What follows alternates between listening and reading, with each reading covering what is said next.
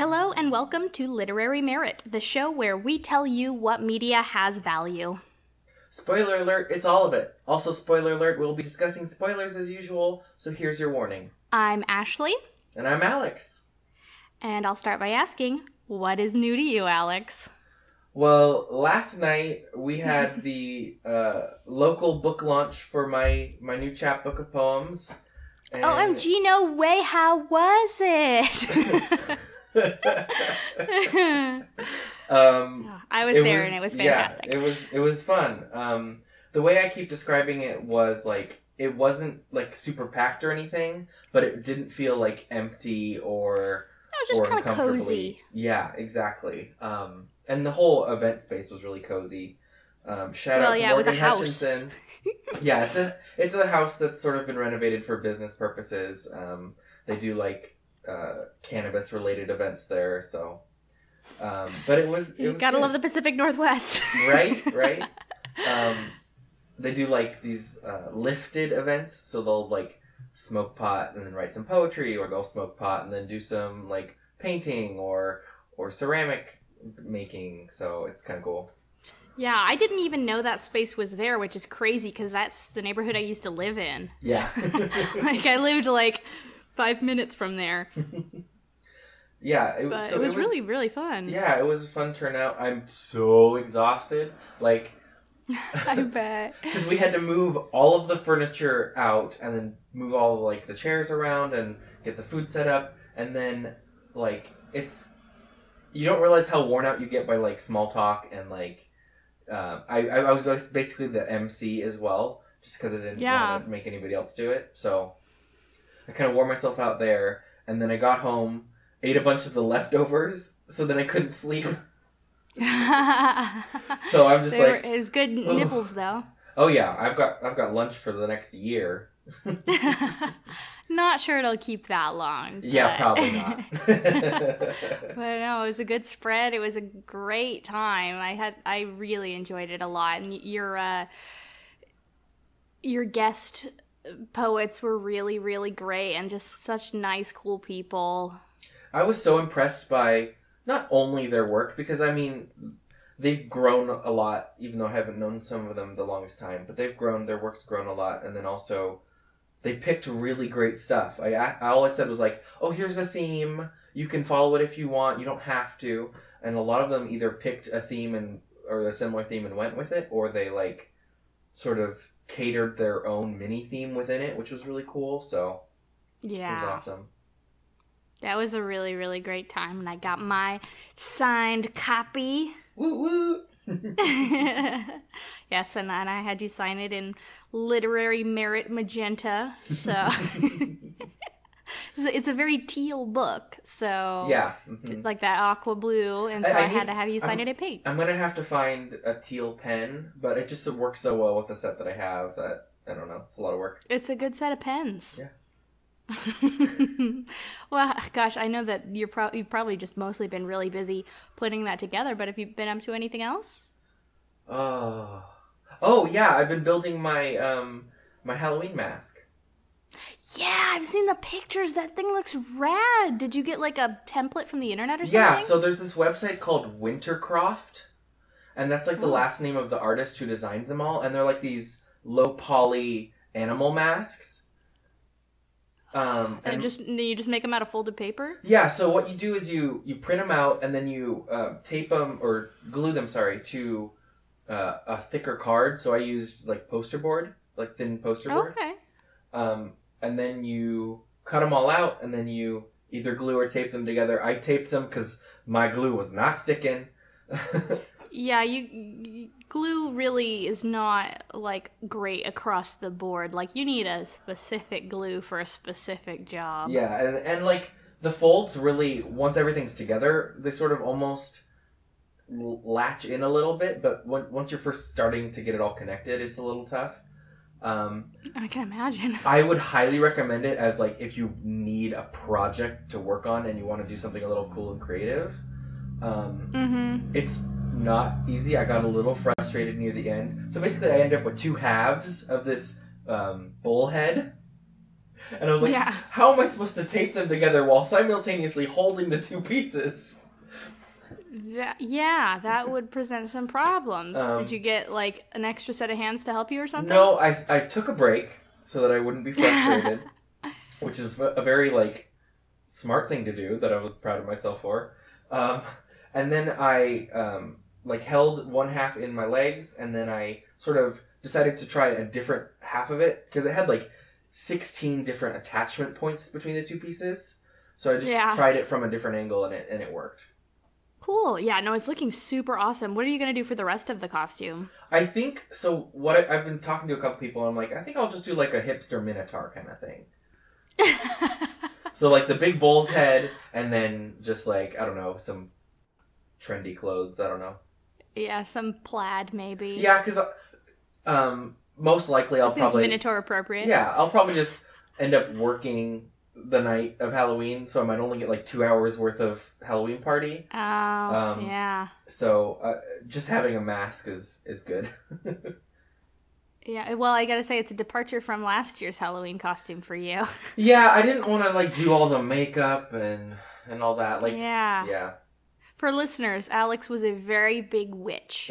very big witch. Yep. I should change. the biggest witch I ever saw. I have um, uh, a character for my next collection of poems uh, is called Fat Witch, so maybe I should change it to Oh Big my Witch. gosh. Big witch.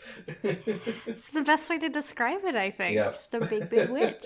well, because I'm 6'4 and I was wearing heels, And a, and a big wig. A really big wig. big wig, big hat. Yeah, it was. It was a big costume. what have you been up to?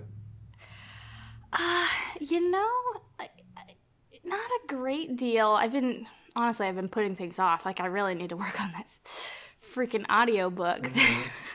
that I'm making. But um, you know, I, I'm uh, I'm starting to think about my Halloween costume, and uh, you know, it's because it's a work day. It's a Tuesday, um, and my coworkers are like, "We're everybody dress up. We want to see your costumes. Come to work in costumes," which is great. It's fun. I love Yeah. that they're encouraging that. But like, I was gonna dress up as Taako from the Adventure Zone, Oh. but I think I'm gonna nix that because I don't want to spend all day Explaining explaining it, to yeah. people what I am and feeling weird about Yeah. it because it's like this is gonna sound dumb and weird. like- and you're not gonna get it, and I'm not gonna have fun. They're like, you're a taco? what? I mean, I guess you could yeah, just get or like. to be like, uh, I'm this weird elf wizard who is kind of like a hot mess. I don't know how to explain to you what Taako is. So all you have to say is, I have magic bother. powers. That's all you have to say. Yeah, magic powers. no, I think I'm probably just because, like, I don't want to, especially because it's like, I don't know if I'm even going to be able to do anything on Halloween. Yeah. Like, maybe I'll go out with my dad's girlfriend's daughter to take her trick or treating. Mhm. But, like, I've got nothing to do. I've got nowhere to go. And so I think I'm probably just going to bust out my Ren Fair costume and wear that to work. That's easy, yeah. hmm It's easy. I'm proud of it. I want a chance to wear it again. Um, I can show it off. People will be like, "That's so cute," and I'll be like, "I made it." so Well, and you can do like a fun be- makeup kind of look too with it too. You could, yeah, because I mean that sort I of that do- sort of like uh, costume. You can do like a fairy makeup, or you can do like you can dress it up in Yeah. a lot of ways. I might. Yeah, tomorrow Will and I are gonna go shopping. We decided it's been too long since we just like went out and shopped. Mhm. Um, so I'm very excited. And while we're out, I might try to like pick up some embellishments or something for the costume, just to, you know, change it up, make it a little more fun. yeah. but yeah, I haven't really been doing anything at all. I don't think, unless like there's something that I did that's like, duh, I just completely spaced it right now. Well, But, you've been yeah, doing a good know. job um, keeping up with the the podcast Twitter. We've seen more of you there. I'm been really trying. cool. We've got like followers now, so like I gotta post some stuff. I should probably log Yeah. in and, and, and help with that too, but I've it's, well, it's, it's hard anytime to, you want to. it's hard to bounce between them, you know.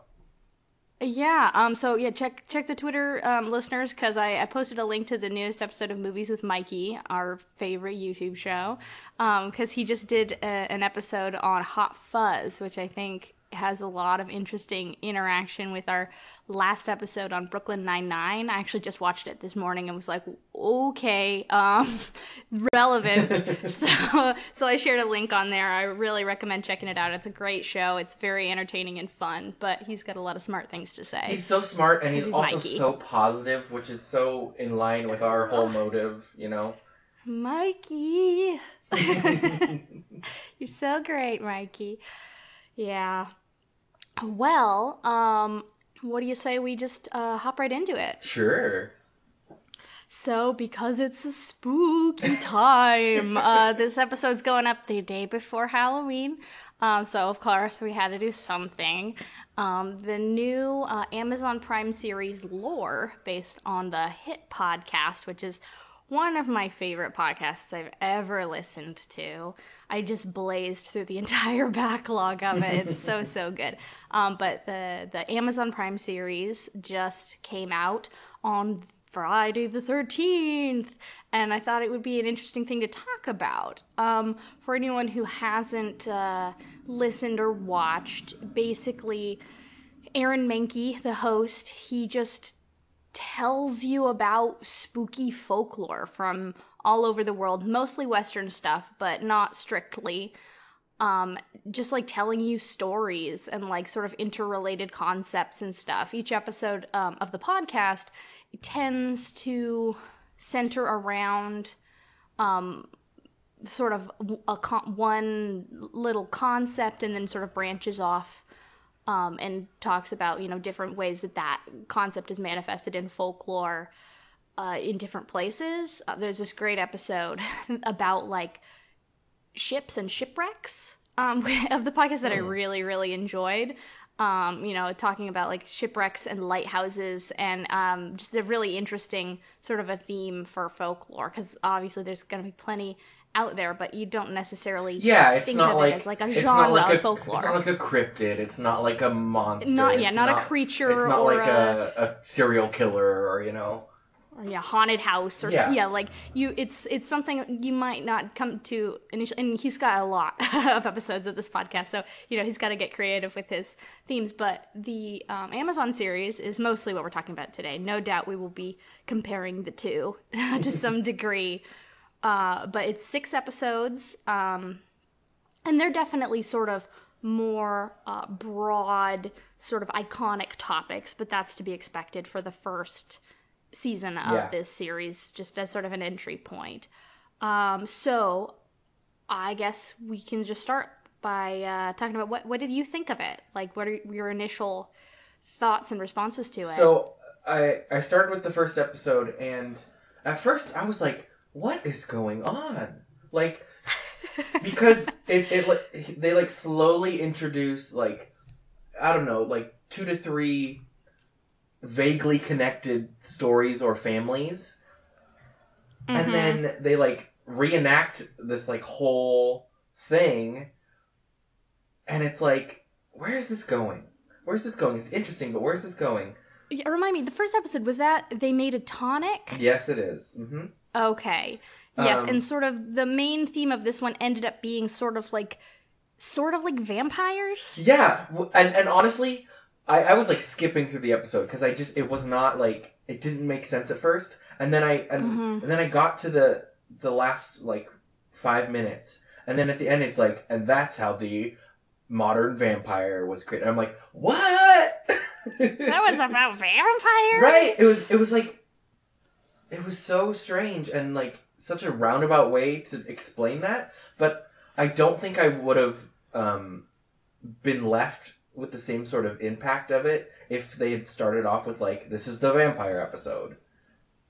Yeah. Um it's sort of interesting the the difference between pod the podcast episodes and the uh TV episodes. I don't know what to call it cuz it's not on TV, it's Amazon, but it's like still TV. That's what they still call it. yeah, Yeah, it's TV. I don't know. It's just weird. We need new words. Uh, but eh, it's sort of m- the format of most podcast episodes is he'll start with one small anecdote that sort of is an entry point into the theme of the episode Mhm. or um you know like the like the shipwreck episode it was it was a really interesting anecdote because it wasn't even really folklore it was actually a thing that happened just a few years ago um that's that was a real real thing where there was this derelict ship that was headed for the coast of Ireland and they were especially concerned about it because they happened to know that it was full of crazy rats. Because all of the humans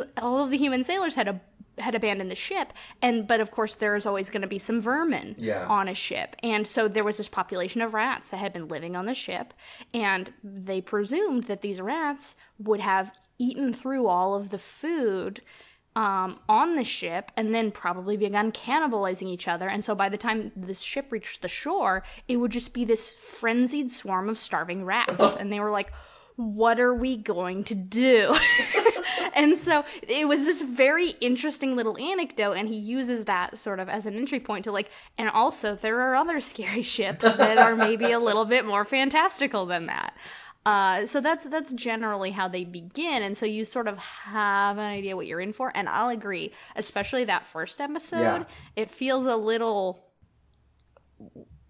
off kilter, a little disjointed. Maybe I'm not sure. And I think it, it's also like the the sort of genre of the the whole show. It's like it's like very much. Um, you know how uh, History Channel and Science Channel have sort of devolved into these semi. Uh, Yeah. Yeah. You know, pseudo pseudo scientific, pseudoscientific like semi-reality shows like yeah, it's very that um but really well like his um his narration is really really clear and really like it's like monotone but really smart alecky kind of too yeah. He's got a good sort of dry wit Yeah. about him. um Um, and you know, yeah, he's he's he's by this point a very experienced voiceover artist. Yeah. so- and the acting I've been done the podcast the for a couple acting years. for the for the re- recreations is not like god awful it's pretty good Yeah.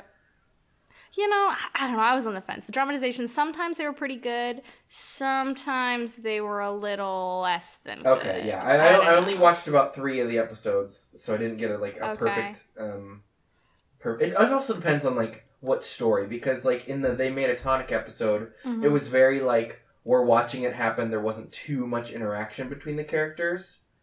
Um, yeah. whereas Black Stockings, At it was all about the relationships between the characters. I I really enjoy. You know, I want to talk about Black Stockings. We will, of course, yes. That, uh, yes. Um. I mean, yeah. Was there something else you wanted to get to first? no, or I was you just sort of. I? We can jump into it. Yeah.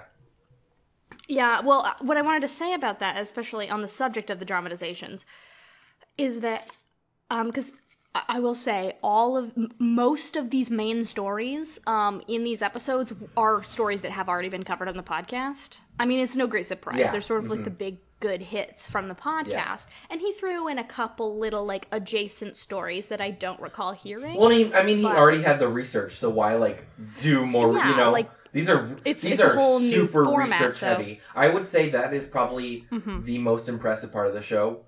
That and like the cool animation is like the research behind Yeah. this. It's incredible. Yeah, I really enjoyed incredible amount Yeah, well, and, and, as a sidebar, yeah, apparently Aaron Mahnke started this podcast because he he's actually a, a novelist and he writes like thrillers and mysteries and spooky stories, and so he, in order to research for his stories, he would you know read about a lot of interesting folklore and like scary stories and things that may have happened and you know mysteries and stuff, and so he just had all of these really fascinating stories compiled that he's like, well, I can't really do anything with these. Like, you know, I have so much here that I'm not even using in my books. It's just such cool information. I want to share it in some way. So he started writing like some essays. okay. And he's like, these are too long winded. No one's going to read these like for fun. Yeah. What do I do with them? And he decided, like, well, I listen to a lot of audiobooks. Maybe someone might want to listen to them. yeah. Um, so he just kind of had a lot of this stuff already and was like, I just need to tell this to people. Like, it's so cool. Yeah. Uh, but on the subject of Black Stocking, so yeah, that was one that I remembered from the podcast. I'm sure there are a lot of, a lot that I've forgotten because it's sort of a long series at this point. But that one really stuck out to me. It was an interesting, you know, the story of Bridget and her husband believing that she's a changeling. Um, and he just sort of described her. You know, like it's a podcast, and you know, there's that's the big difference between the show and the podcast is is the dramatizations. Yeah. And so he's just like, oh, you know, Bridget was a you know strong, independent woman, and she was an entrepreneur, and you know she maybe didn't fit in with her community because of her strong will and her you know whatever and so it's like okay i get the idea of this woman Yeah. but it's a totally different thing to see it dramatized Yeah. And I gotta say, like, listening to the podcast, you know, he's just telling the stories of, like, and then, uh, you know, that night her husband, you know, in a fit of rage, yada, yada, yada. Yeah. And it's like, it's an interesting story, but you don't really feel the impact Oh of yeah. it. hmm You're just sort of hearing it. It's almost like a, in a journalistic Yeah. way in the podcast. And to see It was intense. like that the moment when she was accidentally killed in that episode really hit me Yeah. in a way that that whole episode of the podcast did not Yeah. like i thought it was a, an interesting story but the idea of just like this terrible struggle and she falls and she hits her head and it was just like oh god like what a terrible thing to be put through I- like the, the moment it- for it- me it- that was really intense from that episode was when she was trying to sort of pretend to be herself in order to stop her husband from torturing her. Yeah, where she's just like, what does he want me to be? What does he believe Oh, that I am? How can I make him understand? Yeah. like, mhm. ugh. yeah, it's terrifying. And and so, you know, sometimes I'd say the dramatizations don't always land. They might they're a little I don't know, questionable of quality sometimes, but when it works, Yeah. it really heightens the impact of the stories and, and, and reminds you like you know this may be some sort of fantastical folklore but a lot of it comes from real things that happened and there may be other explanations for it but like this is something that a person went through whatever it was Yeah, and I that the acting in, in in that particular one was so so the the main character Bridget was played by Holland Roden who um was on Teen Wolf and I loved her from Teen Wolf. Her character in Teen Yeah, Wolf I- is the best character in Teen, Teen Wolf. Um and yeah i noticed there were a few in, in different episodes there were a few sort of maybe less well known but still Yeah, notable actors but I also thought the husband whoever he was in that episode what a horrifying portrayal. he really sold did. it i thought Like he didn't Yeah, seem like he he was was good. acting, which is pretty pretty crazy. Like he just seemed Um, like he was an angry husband. Yeah, I, I and I will say like that was a character that was a little harder to understand in the podcast. Oh, okay, yeah. It's like, what are you going through, dude? Yeah. That like you would do this and think this, but the way they set it up with him like already feeling like jealous, Yeah, he's being left behind by the times. Suspicious. Like Yeah, he's suspicious. yeah, of his wife is, he is feels like, becoming this independent businesswoman, and he's like, and that's not what he signed that's not what for. he signed up for, and that's not what he's been taught. He's been taught that Yeah. he needs to be the breadwinner. He's also been taught that fairies are real and that Yeah, it, it all sort of ties does. in together so with his sort in. of old fashioned yeah, beliefs. and it's so like interesting and, and scary. It's that's the scary one, and it's like not even the really scary topic either. It's about fairies. Yeah, because yeah, it's a change. I mean, like it's it's conceptually scary, but it's not like unnecessarily a threat. Yeah. Like the the person who's supposedly the changeling is the one being threatened. Like changelings aren't aren't really ever like a danger. They just kind of Yeah, they suck, and then the know? person that gets stolen away lives with the fairies. Like that doesn't sound that bad. Yeah, like it's yeah, it's about something being taken from you, but it's already happened. Like the changeling in their place isn't like a threat to you. Maybe you just don't like Yeah. them or they're gonna, you know, let you down or they're difficult to take care of or something. And like as an aside, they do sort of go into the idea of like where changeling stories came from and as a way of sort of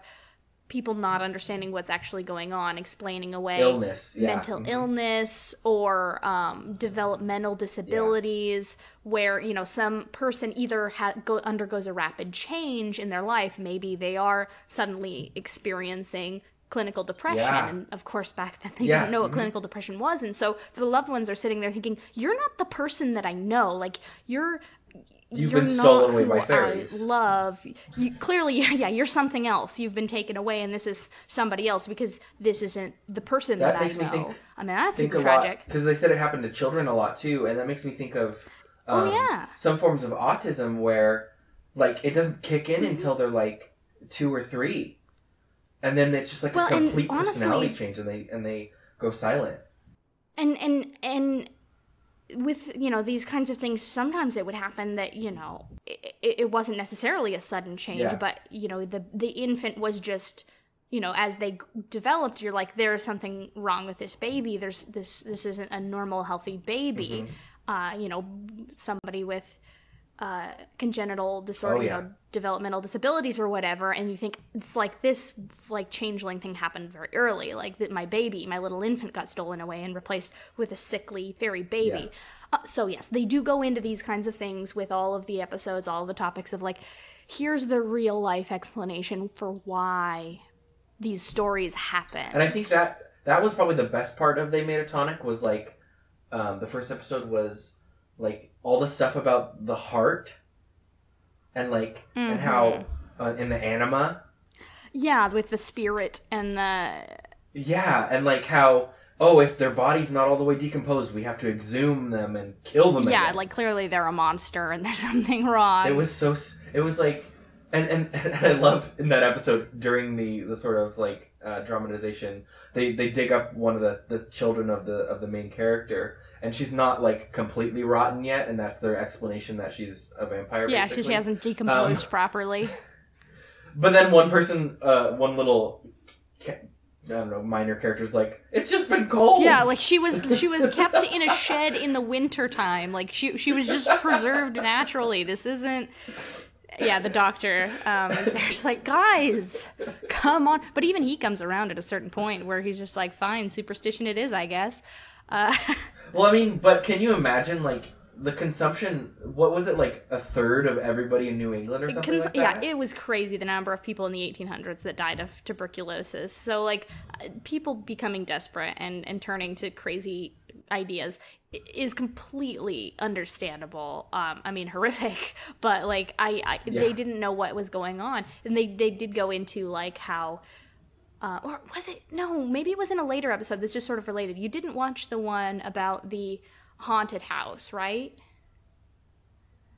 um, The seance one. Yeah, no, you just Watched... I did watch that one. Yeah, so I watched. They made a tonic, Black Stockings, and Passing Notes. passing notes. Passing Notes was Passing Notes. yeah the spiritualist. the spiritualist one. one. I feel like that one has a lot to do with the first episode. It does. Um, it the does idea of they're both about the spiritualism, and they also mention the two um, philosopher people um, or the scientists. There was like one who was talking about the anima, yeah, was and it then one was talking about the animal energy or yeah whatever. Mesmer with his like animal yeah, magnetism. Yeah, yeah, and I'm like, those are really similar. yeah, yeah. That's what sort of sparked it in my mind that they're similar. And you know, this is a time where like science is progressing by leaps and bounds, but medical Yeah. science is sort of lagging behind. And so people are Mhm. open to all of these crazy new ideas of things they never thought were possible, but they don't know where that line And is. they're They also don't know trying how to, that like- will extend. They're trying to piece together how science and religion fit. Yeah. So they're like, how do they fit? Do they fit? Are they conflicting?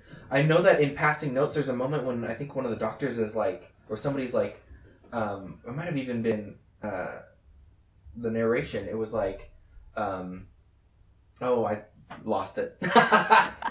um, it was it was something about like, oh, somebody said, um, the, this new science it fits perfectly with with our conception of religion, and I think they were talking about the seance stuff. Oh yeah, no, it was yeah the guy um in in passing notes, the patriarch of the family, the father saying like, uh, you know the because the priest was like, listen, like you're this is crazy stuff and this isn't you know this is irreligious, and he's saying no, like science is allowing us to witness the wonder of God in a Yeah. way that we never have. Mhm. God, Yeah. I believe, intends us to see His creations in this new way now. Like this has always been here, we just haven't been able to observe it. Yeah, and I thought it was cool because like the whole séance comes from a scientist, Mesmer. Um, Well, and, And- let's be clear, he didn't actually invent that; just sort of like spun off Yeah. from his concepts. oh yeah, no, he didn't invent like this mystical way of communicating. with- No, he was just a hypnotist, basically. he, he was a, he was a hypnotist who did stuff with magnets. yeah, Um, yeah, it's weird. um, and like some seances sometimes have like a um, uh, a hypnotism factor in there, but um, Somebody going into like a a- trance or something. Yes, yes. Um, but it's just interesting how it started off as like a scientific kind of thing, and then it sort of spun out into this. Yeah, because they just didn't know. Like they were just there was so much in the world that they were learning about that they just never conceived of before. So they were just like anything is possible. Just And anything I love is the, possible. I love those twins that just made a big buck out of it. Oh, the Fox sisters. Yeah, they're an interesting case. Yeah, yeah. I I, I know a bit and I about love them. I, I absolutely love how he saves like the tidbits really towards the end. So like he talks about them about, probably about a third of the way through the episode, and he's like, "Yeah, they did these seances, and like they were super popular, um, and it was really crazy and cool," and talks about all that. And then near the end, he's like, "They were total Yep. frauds." It was made up, completely made up. They were producing these clicks and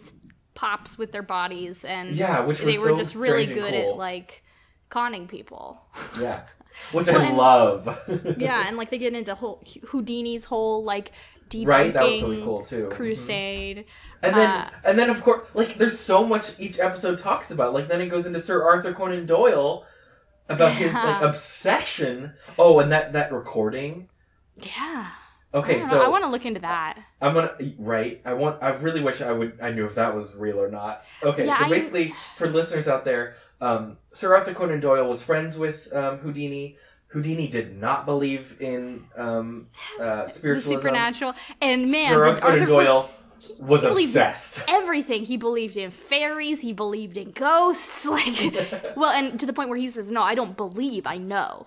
Yeah, right. And then um, his his widow, like, for ten years, did seances to try and contact. No, that was him. Houdini's widow. Was it Houdini's widow? Yeah, Houdini's widow, because he was like, "This is all, all made up," and so for ten years No. she tried, and uh, at, at the end of the ten years she was like, "Yeah, we're never gonna talk to Houdini again. This is Okay, there was that, and there." then there was somebody was contacting. Oh yeah, it was that giant seance they did for Arthur Conan Doyle. yeah, where they supposedly got that recording. They got so basically they got this recording of him saying, you know, basically like, "Oh my w- wife and kids, I love them. This place is really weird.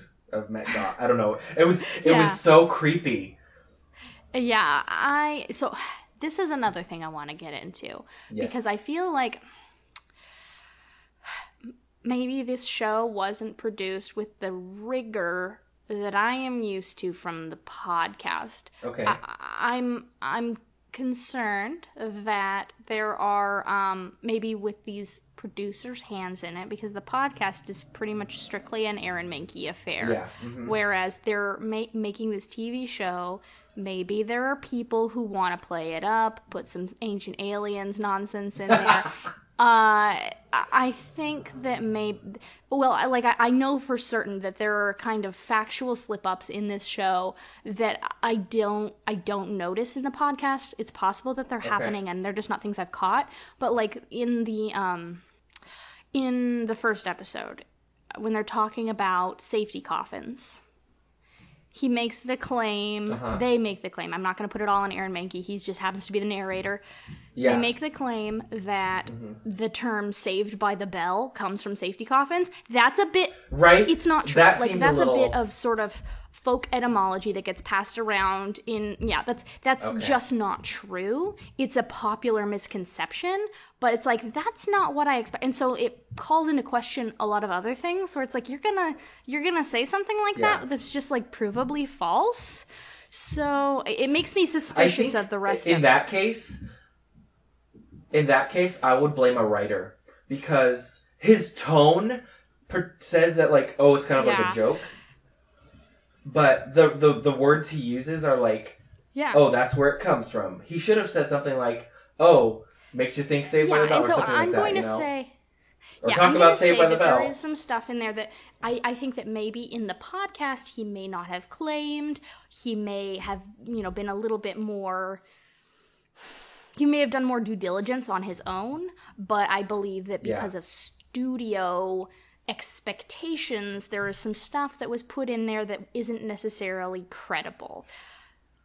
Yeah, they're probably hamming it up a little bit and trying to make it I mean, like, because here's the thing with with the podcast, Aaron entertainment, you Mahnke's know? editorialization. He's like, I'm telling these stories as they exist. Now, there are other explanations for these things. Do we know what happened? No.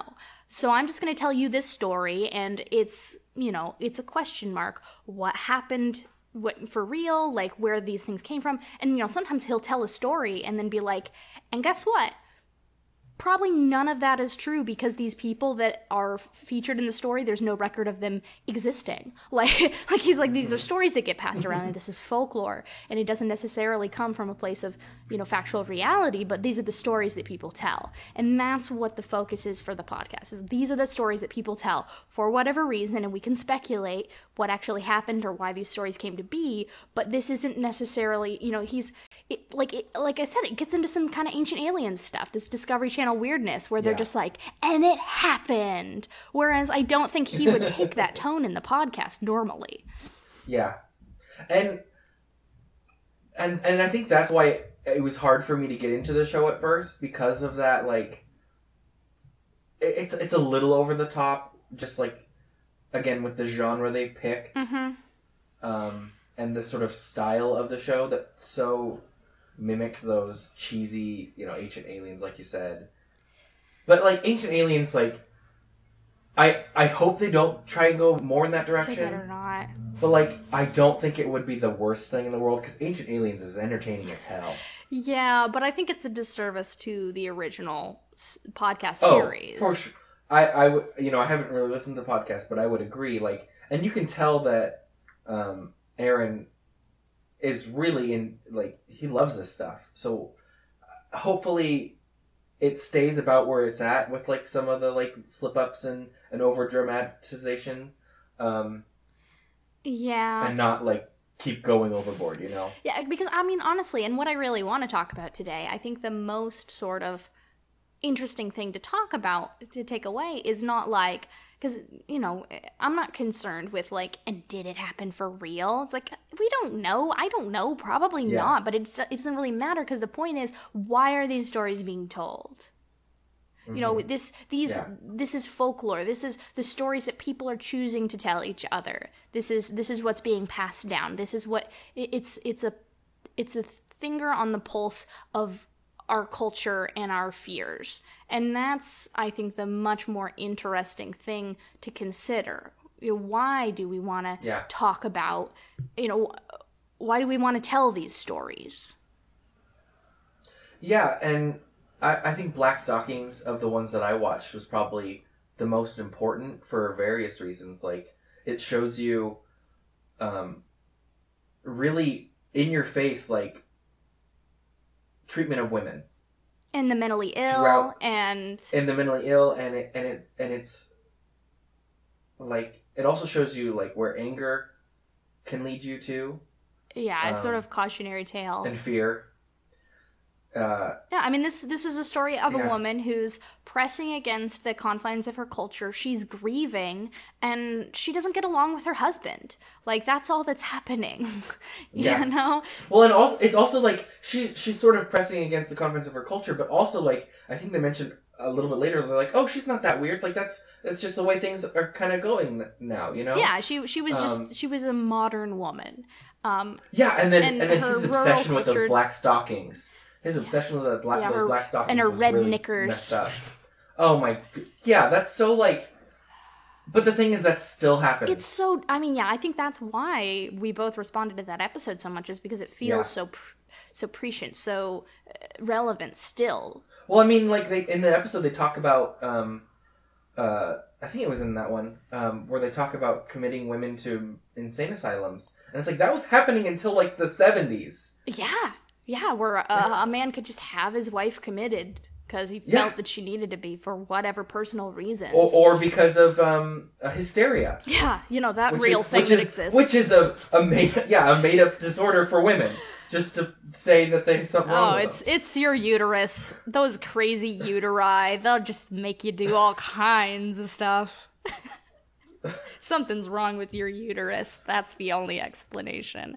We gotta lock you up. Yeah. Ugh. Yeah. So Oh, was that uh, uh, was that black stockings where they talked about hysteria?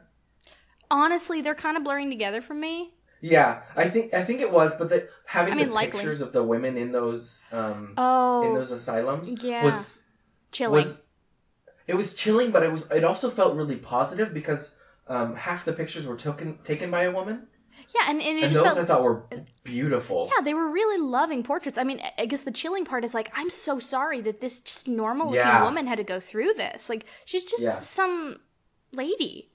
Like, Yeah. what what was she put through, and for what? For Yeah. what?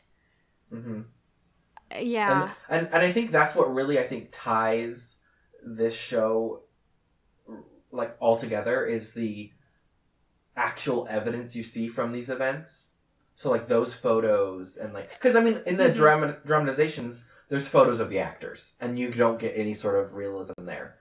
Um, yeah. It's just an, just another way of telling the story. Yeah, exactly. But when you see these real pictures, you're like, Mhm. holy cow! like this is real. This is an actual like this is a scan yeah, of a photograph that was Uh, yeah. taken in the 1800s that's or, that's or late. You know, one thing that I I 1800s. One thing that I like about the show and and and do appreciate about the switch of format is it, that you know there are times when it's like I want to see what that place looked like or I want you know like, I want to see that photo that he's talking about and now I can't like in the show it's like and here it is this is what it Yeah. looked like and so I don't necessarily have to go out and like do that kind of homework um just you Yeah. know, to sort of sate Well, my own curiosity um, that makes me think of uh, my favorite murder, which I've been listening to a lot.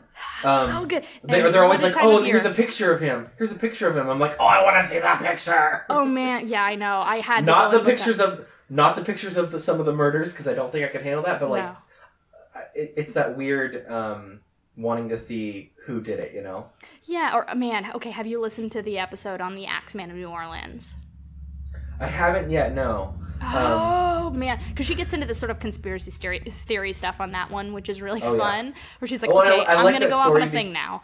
yeah, I think we've talked about it before because it was in a American Horror Story uh, plot line. yeah, but like it goes off on this whole thing about like, and Yeah. there were all these murders that were going on, like all, and it's like they kind, it's the same mo, and like maybe all of this was him, and maybe you know he moved around a whole lot and went out, and you know, into his old age, he, uh, you know, was still doing this, and then there's this freaky ass photo. Oh no. um, it's so crazy. Like I can't really recall how they tied it, how they how she you know claimed that it could have been tied to this guy. Um, but uh, supposedly there was this like naval ship that was being decommissioned. It was a ship or a submarine or something. I think it was a ship. It was being decommissioned, and so an officer was sent to like take photos of the interior just to catalog it before they decommissioned the ship. Um, standard procedure. Now it wasn't powered on, so he had to be down there with a flashlight and a camera. Oh, can't do Yeah, I that. know. Nope. Spooky ass shit already. Yeah, I know, right? Um, but so he's just going through snap, snap, snapping. Mostly the light that he's got is coming from the flash from the camera. Mhm. And he's like, all right, and he sends the photos in, and then he gets a message back from the higher ups like, um, um, who is this in this photo? And he's like, Uh. what? And there's nobody there. I was by myself. And there's the photo of this freaky looking old man like coming out of the darkness and this guy didn't even know he was Oh there and it's so scary I he's a really that. scary looking old man So you, And- so you know the the house we were in last night for the event? Yeah. The basement is pitch black, unfinished, huge. It, we had to go down Oh, there to find something, and it was so scary. I was like, I Horror can't do this. I movie can't do this. It was a horror movie basement, and they do photo shoots down there, like scary photos and like cool dark Oh. photos. Yeah, I was I I was like, nope, nope, nope. gotta get out gotta get out yeah uh but yeah so that's that's one thing i do appreciate about um, this show is that that some of that is just already there for me so i don't Mhm. necessarily have to like just be curious or go and google it or whatever um, um but then there is the question of the sort of rigor of it Yeah. um, with that Conan Doyle recording, especially where I'm like, what is this? Like, I need more explanation. Yeah, there has to be more to the story than just I- like, and here's a recording. What do you think? At least tell us where that like where it's stored. Like, is it in a museum? Like, who has hands on? Yeah, like, where did this I- come I- from? I Who made I need. I need it to be anchored somehow, because Uh huh. And so that's what makes it's so me suspicious. clear too. It's so clear. It's so clear. I mean, and I will say it's a good impersonation of him. Like it sounds like his voice on that video Yeah, that they took of mhm. him, where he's talking about his knowledge of ghosts. Yeah, Um, like it sounds like his voice. yeah, but um but yeah it's it's the fact that they don't give you more makes me suspicious of it I'm googling it right now. Oh, good. That's nice of you. Printed on 78 RPM vinyl by the Gramophone Company Ltd. Um, took place at scene, uh, Small Queen's Hall in London. Transcript is there. Oh, it doesn't really. Not really information on the background of it. Okay, um, let's see. People say that only triviality has come through in affecting. Rec- oh, this is weird. There's a lot. It's a big chunk of text, and I'm just like, what? Suffice to say, the fact that, you know, there's not really any follow up about it, any other like context Yeah. for it, makes me dubious.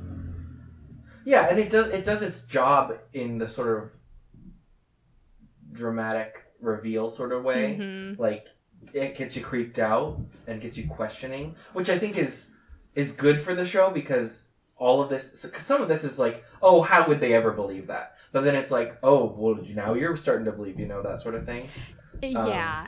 which is cool. But I think it would have been nice. Um, hmm I mean, but yeah, here's the thing. know, yeah. I, I find that a lot of the time, at least in the podcast, his focus is maybe um, the tragedy that comes along with superstition. I mean, it's fun to believe in superstitious stuff. That's why we're listening. That's why we're watching, because on a certain level, we want these things to be real. We want there to be something out there that we can't explain, that we don't know. Uh, but then it leads to terrible things like men murdering their wives because they think they're fairies.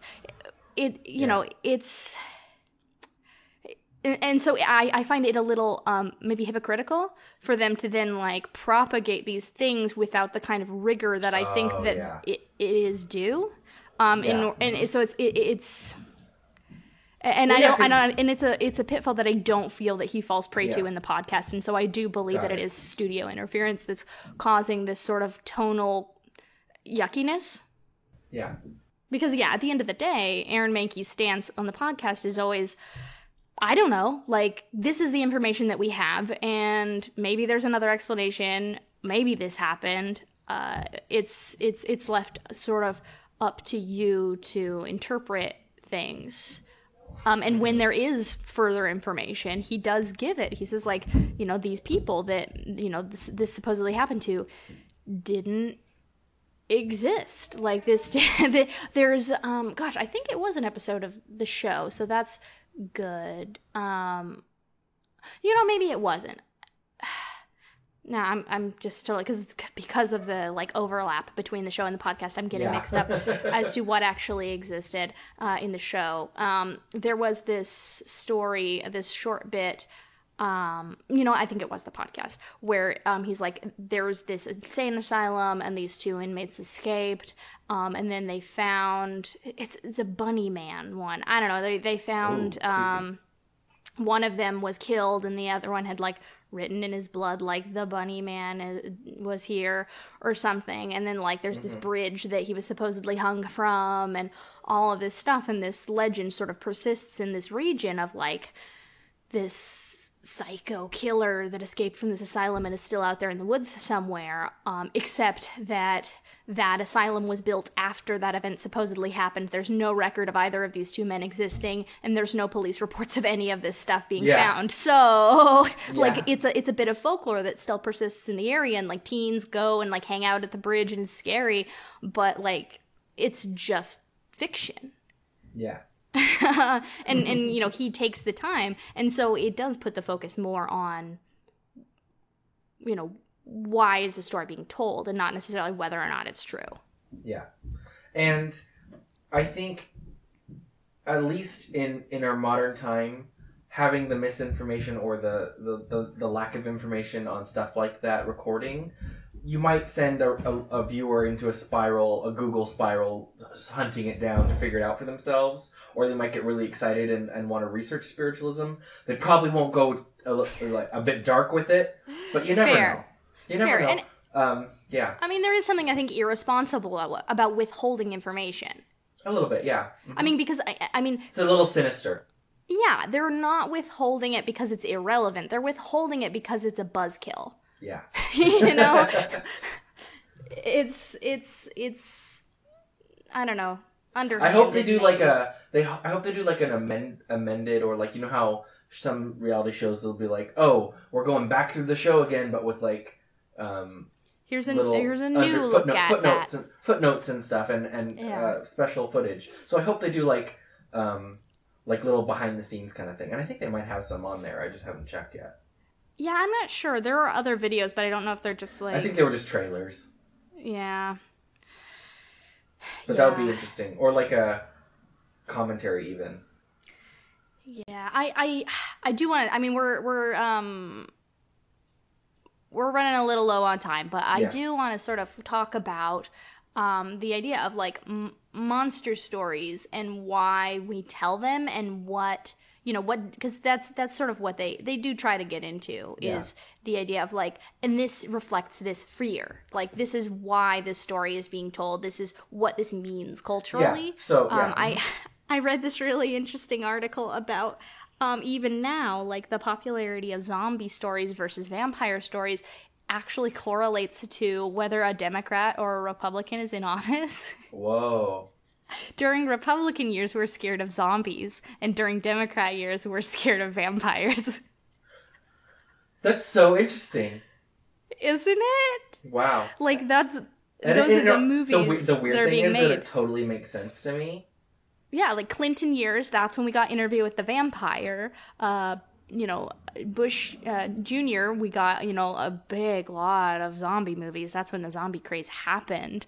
Uh, like, it's kind Yeah. Mm-hmm. of interesting. And so, you know, it's like maybe, I mean, you know, it's, it, you can really only speculate, but it's like, I get that, like, during Republican years, we're afraid of, like, assimilation and mob mentality. And I mean, you know, it's at this point, zombies have sort of become a, a metaphor for, like, consumerism. Consumerism and also like um, very apocalyptic, um, post-apocalyptic. Um, Mhm. Also like, yeah, yeah, whereas vampires it's sort of like a a, a fear of like being too hedonistic and liberal Yeah. you know the idea that like you know it's sexy and it's and then you know there's the sort of parasitic Yeah. side to it like i totally get how those fears connect with the fears about those particular political parties yeah. um, and so things like that where it's just like god like it's crazy what we're afraid of and when and why Yeah. And the the interesting thing about they made a tonic is like they're afraid of losing their family or more of their family to tuberculosis. And the fear isn't irrational, but their supposed cause is irrational of this Yeah, it's of, it's of a their it's former loved one sucking the life out of them from the grave. Like how? yeah, it, it, yeah. On one level, it is sort of you know this this explanation for for what's going on in the world around you that you don't understand. But then you know as we we continue to tell these stories, as we have explanations for them. So like what what are what are what are we still telling these stories for? Like Yeah. why do we still tell vampire stories? When we know that they're not real. You know, it's one thing to tell a story of a thing that you think might be out there. It's another to continue to tell that story after it's been disproven. Yeah, and it and it and, and it's not just like because we do we do come up with new reasons for some of them depending on who's writing it, but like for the most part, the the rules stay the same of the monster. The rule of the monster stays the same, um, and it's just so interesting, especially in in They Made a Tonic. Like it's it it's the birth of the modern American vampire, and it has nothing to do with how we see them these days. Almost like you know, other than life force sucking. Yeah, they, it, yeah, it's sort of somebody returning from the grave to to come and kill you. yeah, and uh, yeah, beyond that, it's it's. I mean, I guess there's.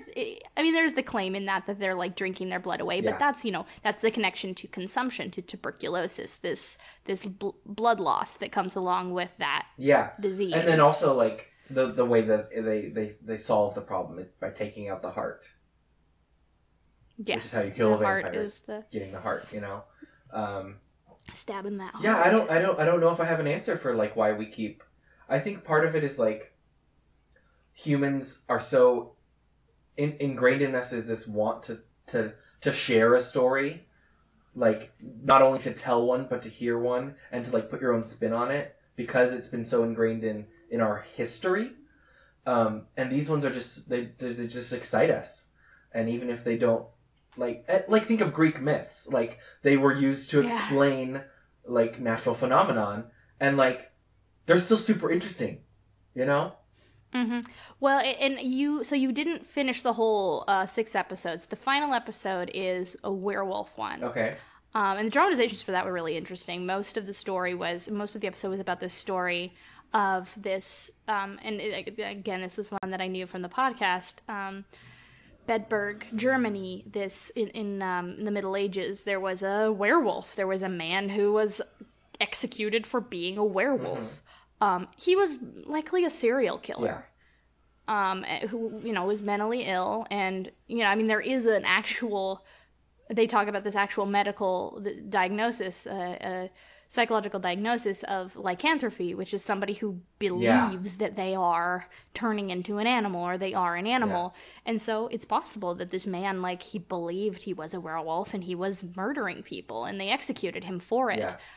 Um, and so, you know, that is one that's still like is very relevant. Like even if, you know, we're not necessarily gonna believe this person when they say they're a werewolf, these villagers may have Well, yeah, it- a- believed a- a him. modern example- but it doesn't really A matter. modern example or a modern realistic example would be from Hannibal, where there's that serial killer who like adorns himself with the bones of animals and gives himself teeth and claws, you know?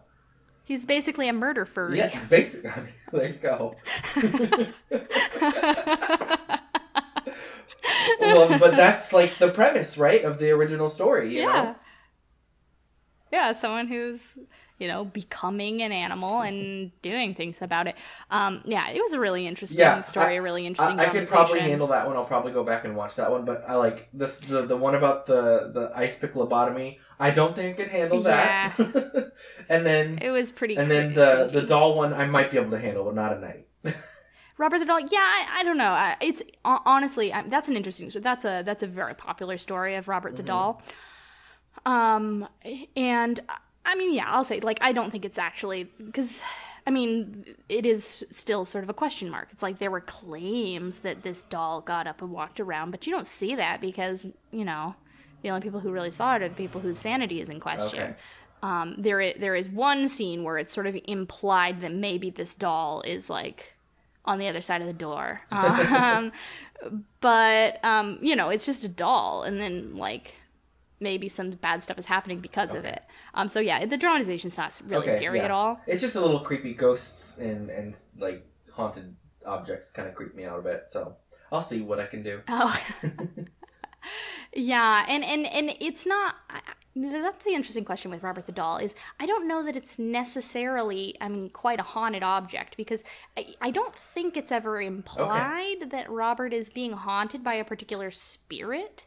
It's just sort of like a malevolent doll. Got it. Got it. you know, it's like he's just he's more of an imaginary Okay. friend than he is a ghost. Okay.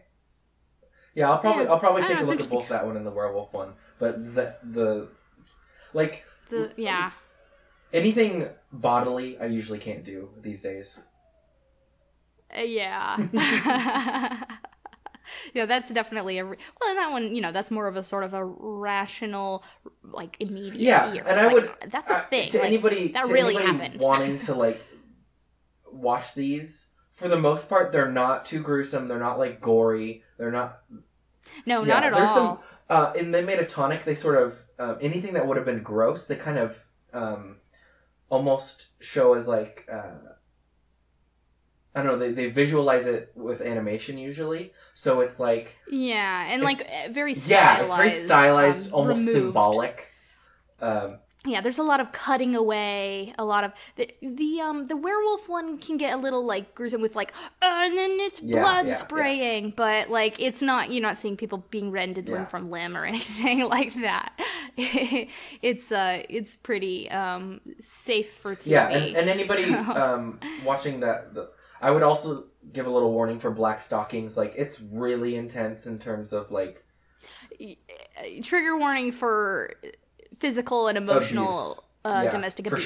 sure. Like that's that's definitely one that can be emotionally really difficult to Yeah. handle. Not necessarily for gore reasons, but just for you know personal and traumatic yeah, reasons. but it's also like of the ones I saw, the most well put together and important. I think. I agree. I think that that one stuck with me the most. I'd say that's sort of the star episode is Black Stockings. Well, do we have anything else we want to talk about it?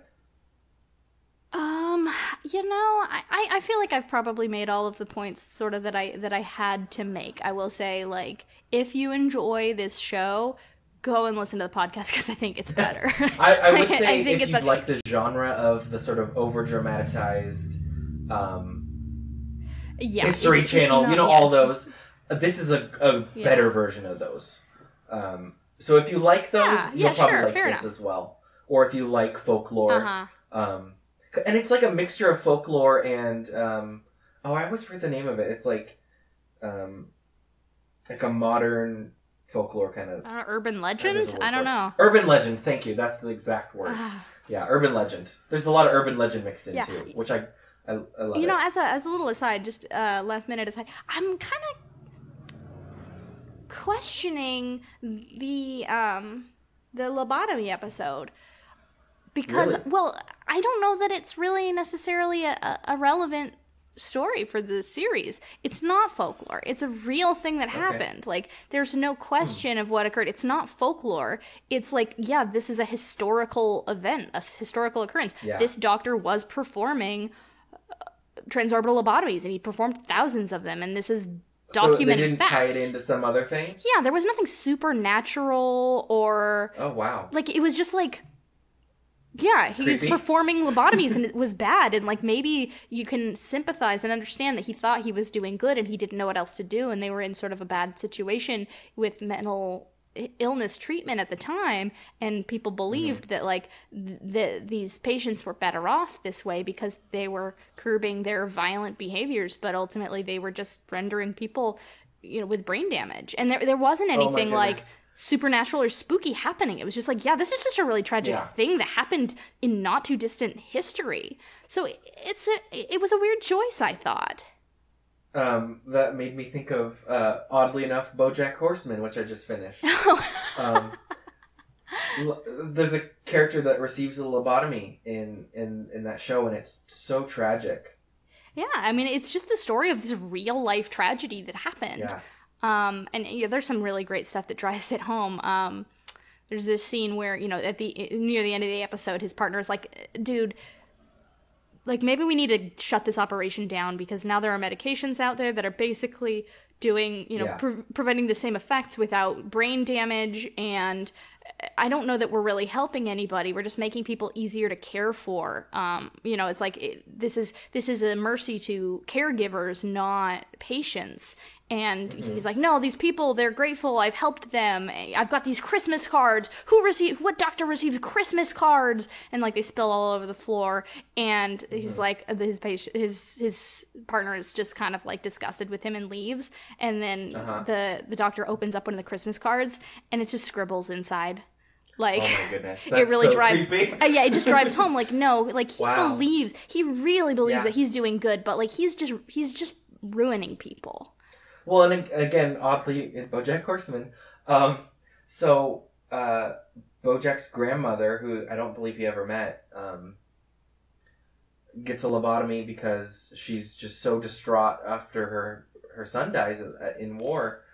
Um, oh my gosh And- like that's um that's almost exactly something that happens in this Oh, episode wow. of lore except that it, she doesn't actually his his wife um they they lose their adult that's weird like i wonder if it's based on this story because yeah they It- it lost might their be, yeah. their son who was a soldier he died in Mm-hmm. an accident like right after coming home from the war and she's so, so grief stricken that she like that you know she maybe wants a lobotomy and he doesn't end up lobotomizing her but like the question is like would she be happier if she just Yeah. was like brain dead yeah, and it doesn't it doesn't necessarily perfectly correlate because it's like her husband makes her get this lobotomy.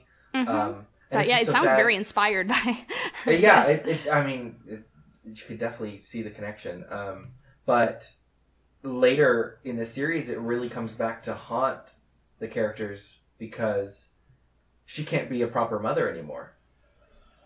Yeah. Um, she she she stops looking after her daughter, and it, and and like, I I, I want to say that like a fire. There's like a fire because she's not paying attention. because she's incapable. Yeah. Yeah. And- and so it- like oh, yeah. Uh, this- interesting that's my like o- odd like endorsement of BoJack Horseman. I didn't get it at first, but it's like total like sad cartoon. Like yeah, I think we talked about it a little bit with um with our last guest.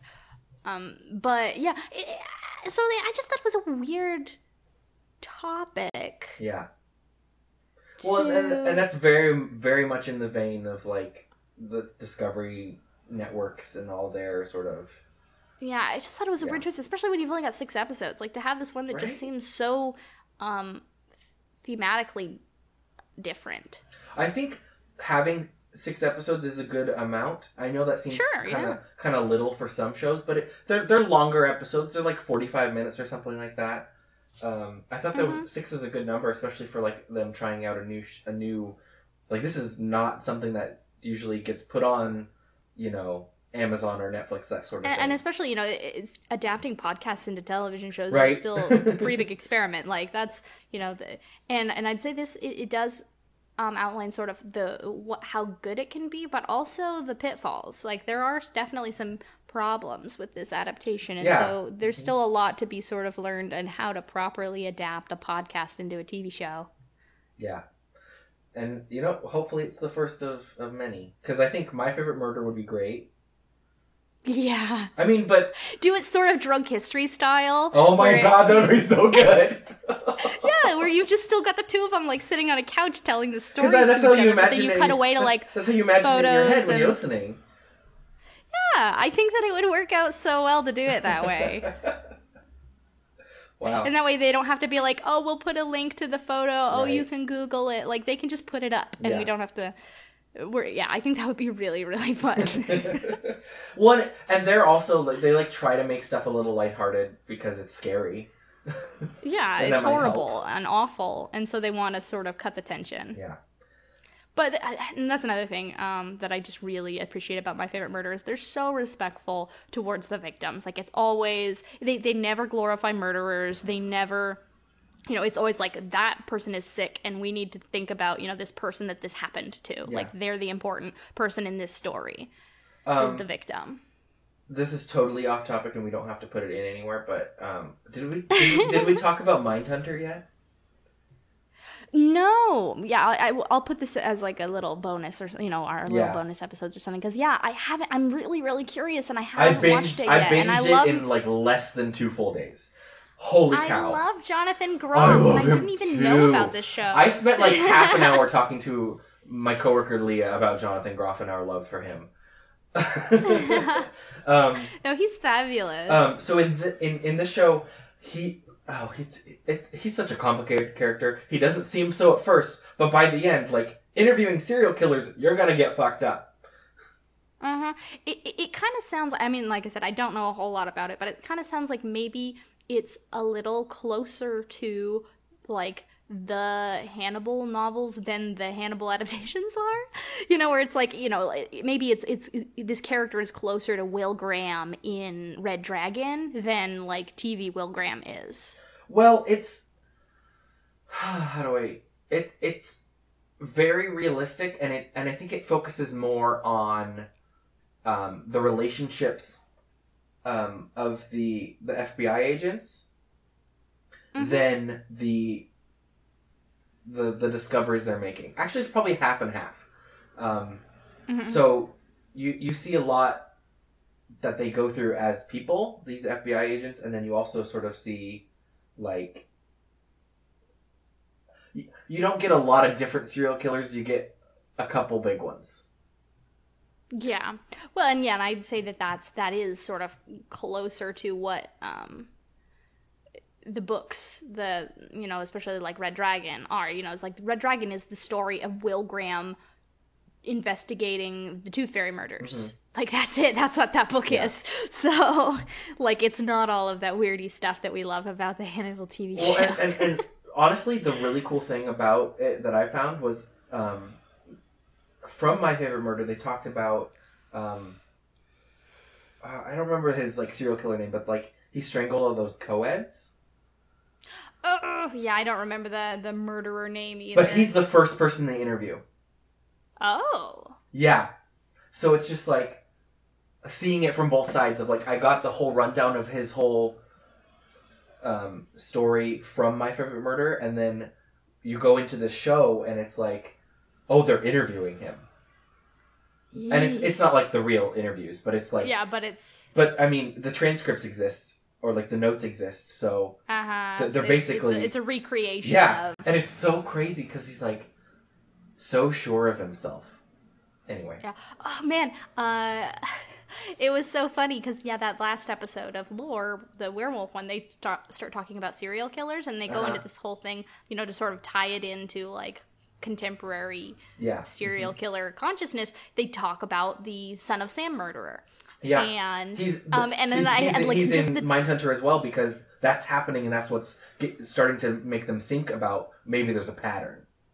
Oh wow, that's so funny. Because yeah, just like uh, like the day before I watched that episode of Lore, I listened to a recent Yeah. episode of My Favorite Murder Yeah. about the Son of Sam, Yeah, and I was uh-huh. like, oh, yeah, it's so weird. cool. It, that's so cool how it all connects. and like Yeah. a- another really interesting thing is like you sort of assume that all of these serial killers are going to have like similar like oh very intellectual, very like chose very particular about what words they choose. You think they're all going to be like that, but they're all that, yeah, so Hannibal different. Lecter style, Yeah, like and and the first guy's like that, but the the intelligent psychopath. Exactly. The first the first guy they interview is like that, but then the the two others after that they're like completely different and it's so strange. But then that makes their job both easier and harder because they're like, okay, what connects them? And then it sort of points out the things that they can look out for to stop them.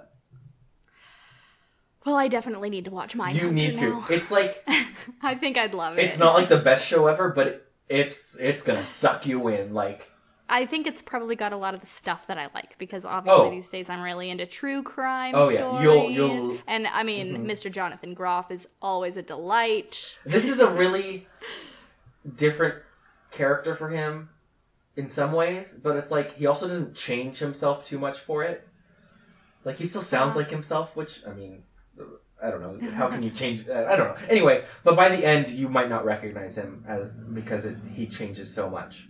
Because, but like Hmm. again, who who wouldn't? You know. But I Yeah, would say I would through. say a content warning for anybody listening. Like they do show crime scene photos. Um, Yeah, this is a crime show, yeah, so the first there's not really any actual murder that you witness except for in the very first like ten minutes. There's like Mhm. an inaction kind of thing happening. But yeah, it's there's some some gnarly topics on that one. But like just prepare yourself. But it's real good. yeah. Um, okay, so last minute, I want to um, recommend a couple of podcasts I've been listening to because they're just so fun. Yeah, I, I want to. I, I want to start doing this. If I find a new podcast, Yeah, I want to like give do it. I love and, it. I mean, obviously, I'm mostly going to be recommending podcasts that are a lot more um, popular than ours. So I don't know how much my recommendation is going to mean, but I still want to tell people what's good because I like it. Um, I've been listening to a couple of podcasts made by the same dude whose name escapes me. I feel bad. Um, but I, I found uh, Myths and Legends podcast. It was recommended to me by Stitcher because I've been listening to lore. Um, and this is, you know, similar sort of thing where this guy is telling you the story, you know, myths and legends. Like he's talking about folk tales, he's talking about fairy tales, he's talking about myths. Um, but he, especially as the series goes on, he tells them in a really fun, sort of conversational way. Like it's very much this writer's version of these stories. You know, he's paraphrasing, he's you know putting his own little spin on it. He's, you know, making up some funny dialogue. Like he's he's telling these stories in his fashion and it's really entertaining and fun. Uh he starts, you know, the series sort of starts out he's talking about like Arthurian legend and he tells like the whole uh Volsung saga like that the, you know, Wagner's Ring Cycle is based on and it's it's like four episodes that he's just talking about this saga. But especially the later stuff is just really really fun sort of tellings of these folk tales that like a lot of it is stuff I've never heard before. Um, very fun stuff. And then he has this other one um, called Fictional, which is basically the same concept, but he's retelling classic literature. Oh. Uh, so it's really, really fun for him to like do this two part episode where he's just like paraphrasing Dante's Inferno. and it's just really entertaining. Like Well, I, I know it sounds weird, but I like it. Not everybody wants to read Dante, you know? But you kind of want to know what it's about. That's how I feel with a lot of classic lit. Like I Oh, yeah. apologize, like to all the English teachers out there and all of the classic lit authors that are dead now. Like I want to know these stories, but I'm not gonna necessarily sit down and read the Time Machine. So can't this boy just tell me the story of it? I'm much more likely to do that. Uh, so Well, and honestly, like again, going back to what I said earlier in the whole folklore thing, like you want to hear somebody tell a story because you're more engaged. You get to like experience the subtleties in their Mhm. speech. Um, sure, you can get great, and amazing stuff out of reading too, but like there's something really exciting about. Well, and it's like a friend telling you about something they read or whatever. And Oh, like he does some great sort of editorializing sometimes when he's like, and if you're wondering why they decided that this was a good idea to do this thing, I am too. Like where he's just like, yeah, this part's weird and silly and I don't get it. I don't know. Like just go with it. That so makes me think. Um, so they they made a, a prequel show to um, to Sex in the City called The Carrie Diaries. Yeah. Um, and I stopped watching it about halfway through the first season, but my best friend watched the whole thing. It was so much more enjoyable to hear her recount the whole thing to me than to actually watch it. Well, yeah, I've been doing that with with Dylan, with my brother, and Marvel Comics. He got this Yeah. subscription to um like the digital backlog of like all the Marvel comics, and so especially for a while there, he was just reading comics like on his lunch break, like every single day. So like he'd come home, I'd come home from work, and I'd be like, "All right, what did you read today?" And he'll like tell me the story about the Hulk. Oh, that's so cool. And like, like I I, don't want to read those comics. Like he was reading them for me because a lot of them are just not fun to read. They kind of suck. Like 70s superhero comics aren't good. Yeah. But like I kind of want to know what happens in them. So Yeah. for him to be like, "Oh boy, let me tell you about Moon Knight," is very fun. um, So yes, Yeah. uh, Myths and Legends podcast and fictional podcast. They are both a good time if you want to hear a funny person tell you some interesting stories. Uh, I have just a couple quick ones. Um, so my a couple of friends from college they do a video game podcast. It's really well done. It's Hmm. called Fans of the Genre. Um, Definitely gonna check that out. They are wonderful and they they know what they're talking about. They love video games and they play a lot of video games. They they they're basically video game journalists because they do a podcast, so they, they know what they're talking about. Yeah. Um, then we have um, Cry Me a Riverdale, which is a Riverdale um, recap episode episode recap podcast hosted by um, Mikey. Mikey from Movies with Mikey, and then also um, oh, what's his face um, From Rooster Teeth. from Rooster Teeth, uh, Jon Risinger. Um, yeah, and then Yeah, I believe we we talked about it a little bit on our queer comics episode. Oh yeah, we did, but I just like to make sure the, the new episodes are coming out of Riverdale. So like, if you watch it, it's really great to follow up with that. Um, and then the final one, I want to actually two more. Um, Making Gay History season three is coming out. It's an amazing thing if you want to learn about gay history and the real shit that happened and the real people that did it. Like, it's not Mm. just sto- like there's more than just Stonewall. Like, Yeah. there's Yes. somebody like More you More than Stonewall and Harvey Milk. yeah, there's there's people like you and me doing crazy, amazing shit. So highly recommend that. There's also he also does a book. It's uh, hosted by Eric Marcus. He was a uh, a journalist and he's incredible. And then the final one is um, the Poetry Magazine podcast. Uh, it's the editors from Poetry Magazine, which is one like a really big popular periodical for poetry. Um, they have a uh, a monthly one and a weekly one, and they just have uh, people from the issue read their poems and they talk about them, and it's really cool because you know not everybody gets to to hear somebody explain or like talk about the cool parts of a poem, um, and that's why I like it. It's like once a week I'll just be like, oh, let's listen to this poem, and then hear people say what they uh, thought about it. So Cool. Well, Yeah. gosh, now everyone out there has plenty to watch and read if they're bored. Like, yeah. you got all your recommendations you could ever need. There you For go. sure. You're welcome. Okay, so brief announcement. We are uploading uh, tomorrow, um, as of when this episode goes up. Tomorrow is Halloween, and we are uploading a special bonus episode um, in honor of All Hallows Read, um, which is this great project spearheaded by Neil Gaiman, where you you just read and share scary stories for Halloween. Buy your friends scary books, read your own scary stories, write your own scary stories. So, um, we are going to be uploading an, a special episode tomorrow where we are each going to share a scary short story that we enjoy.